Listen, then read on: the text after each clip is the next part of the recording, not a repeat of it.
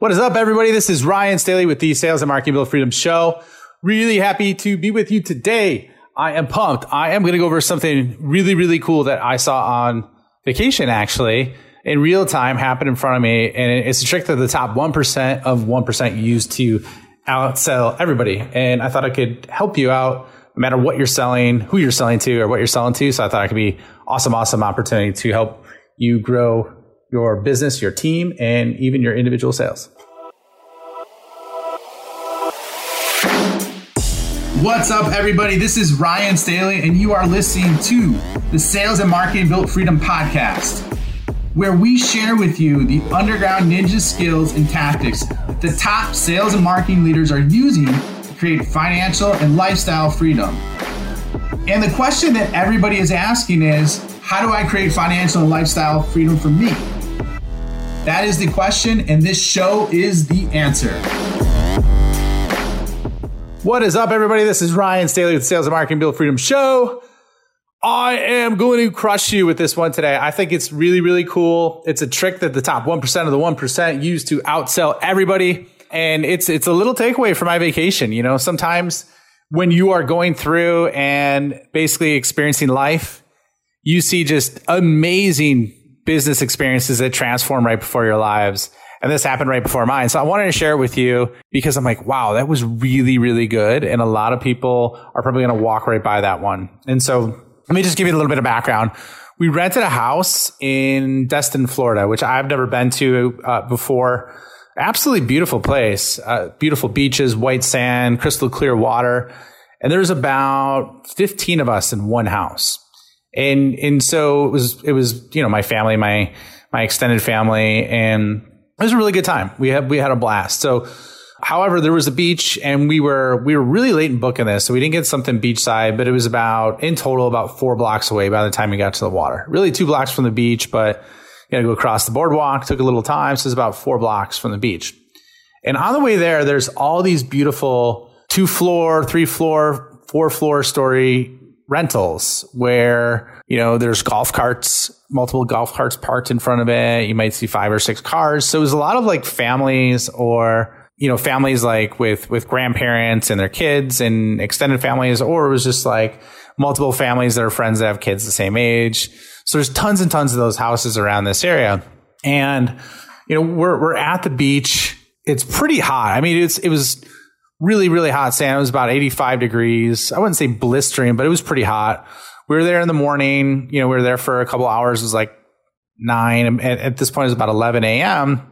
There's people everywhere. I mean, everywhere. You know, so the kids are bodyboarding. I was bodyboarding with them a little bit. Tried it where you jump on the waves, you go take a little ride. It was awesome. What would happen is you get a mouthful of salt water a lot of the times, right? And there's a bunch of other people on the beach because uh, the weather you know, was you, you got to really, really watch the undertow. And so it was a yellow flag and not a red flag. And so I'm going to tell you about a little story about the Messiah on the beach. Right. And so we're standing there and this is about like 11 a.m. Music, I, we, I just hear some music playing in the distance. I, I didn't really pay much attention to it because there's a lot of noise there. And all of a sudden this, this music keeps getting closer and closer. And I'm like, what the hell is that? Okay, can you guess what it is, what it was? And the music just keeps getting closer and closer. And right. And so we're on the beach and remind, and as a reminder, the beach isn't anywhere near to the street. So it's, it's quite a few, quite a bit of distance off. And so the music keeps getting closer and closer. I'm like, that sounds really familiar. What is it? And it, it, it, the, the melody reminded you of when you were a child. And I'm like thinking, I'm like, where is that coming from? So I keep looking around and I keep looking around, I'm like, all right, whatever. And, and so I'm, I'm, gonna, I'm reading my book for a little bit. I was reading The Innovation of Steve Jobs, which highly, highly recommend. On a break every now and then, I'd pop in and read that book a little bit on the towel. And all of a sudden, kids start coming up to me, right? We're, we're by my, my sisters and my parents. The kids, they're like, hey, hey, dad, dad. I'm like, what, what, what?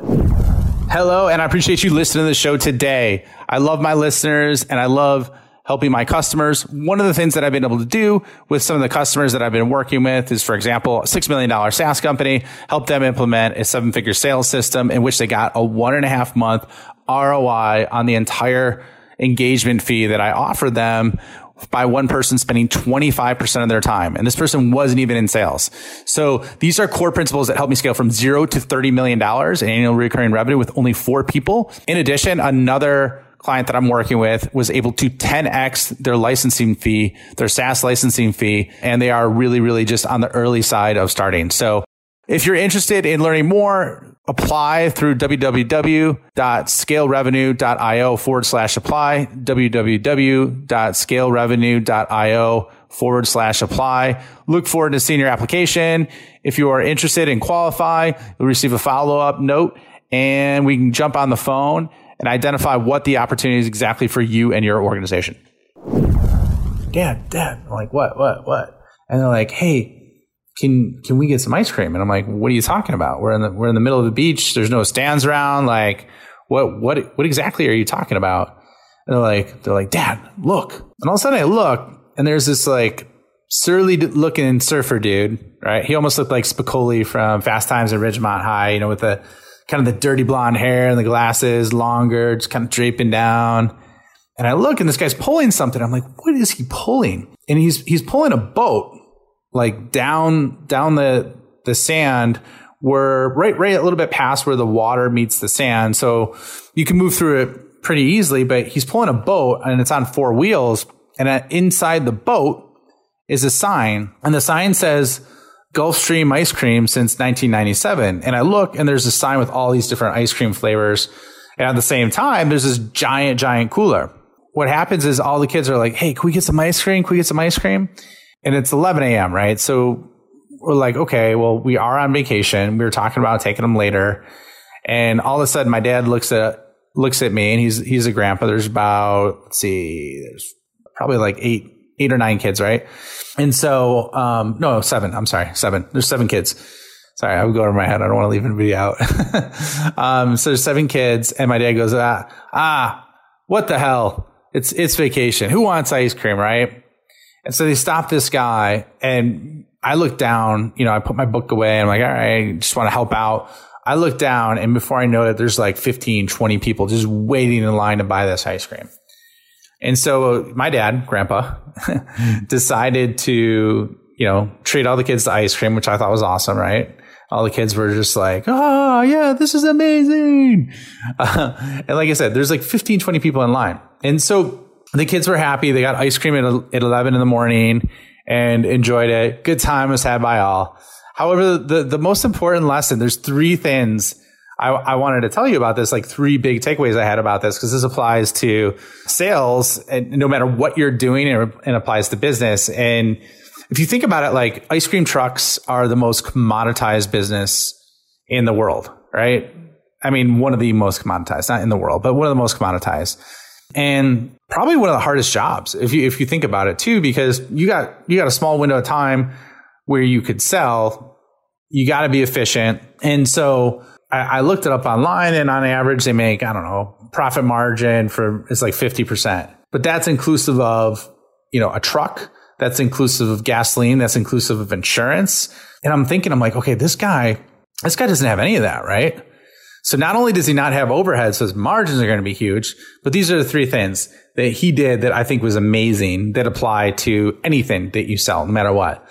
And um, number one was uh, consolidation, right?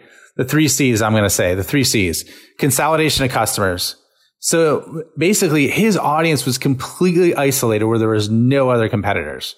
Now, mind you, as a visual, this is a boat with a mega cooler in it on four wheels driving down a blistering hot beach with tons and tons of families, right? Tons of families, tons of grandparents that, that have a soft spot and that'll, that'll cave, but tons of families there. And so you hook one, you get, I don't know, probably eight orders, 10 orders, 15 orders versus getting, you know, two or three like you normally would when you be driver on the block. So consolidation of customers, that's one, right? That's one page from his playbook. Number two, cravings, right? Cravings of his customers.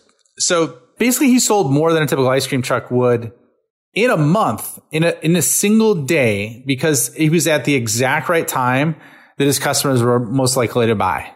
Think about it. There's a lot of families on vacation.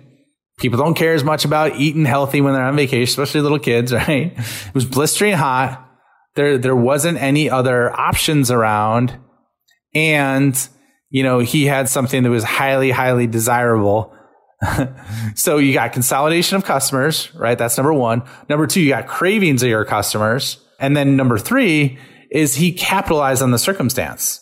So consolidation, cravings, and capitalize. And how he capitalized on the circumstance, he literally could charge 200 to 300% of the normal price because he executed on one and two. He ex- executed on the consolidation with the cravings of his customers at the exact right time. And so not only did, did he, he have no competition, he sold a massive amount in quantity and he charged 200 to 300% of what he'd normally do because of those situations mixed together. So think about it. Consolidation, cravings, and circumstance, right?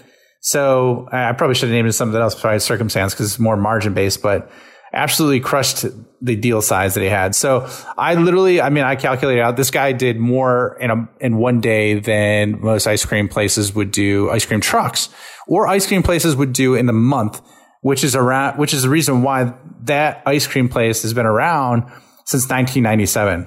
So if a guy pulling a cooler on a boat, you know, like a rowboat on a beach could do that and absolutely crush it. Imagine what, what it would do for your business if you tried it. All right. So I'm going to leave you on that one.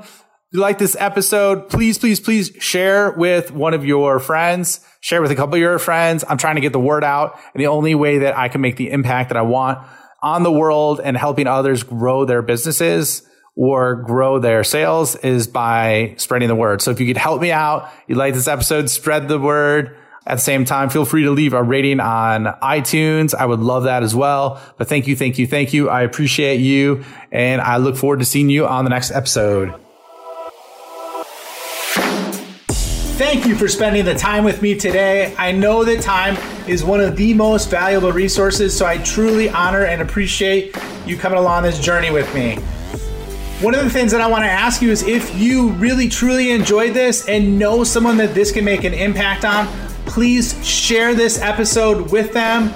If you're on a journey for financial and lifestyle freedom, it is always exponentially better if we're building a tribe with like minded people who are on the same journey. In addition, I have an amazing PDF for you that could be career changing in terms of the content.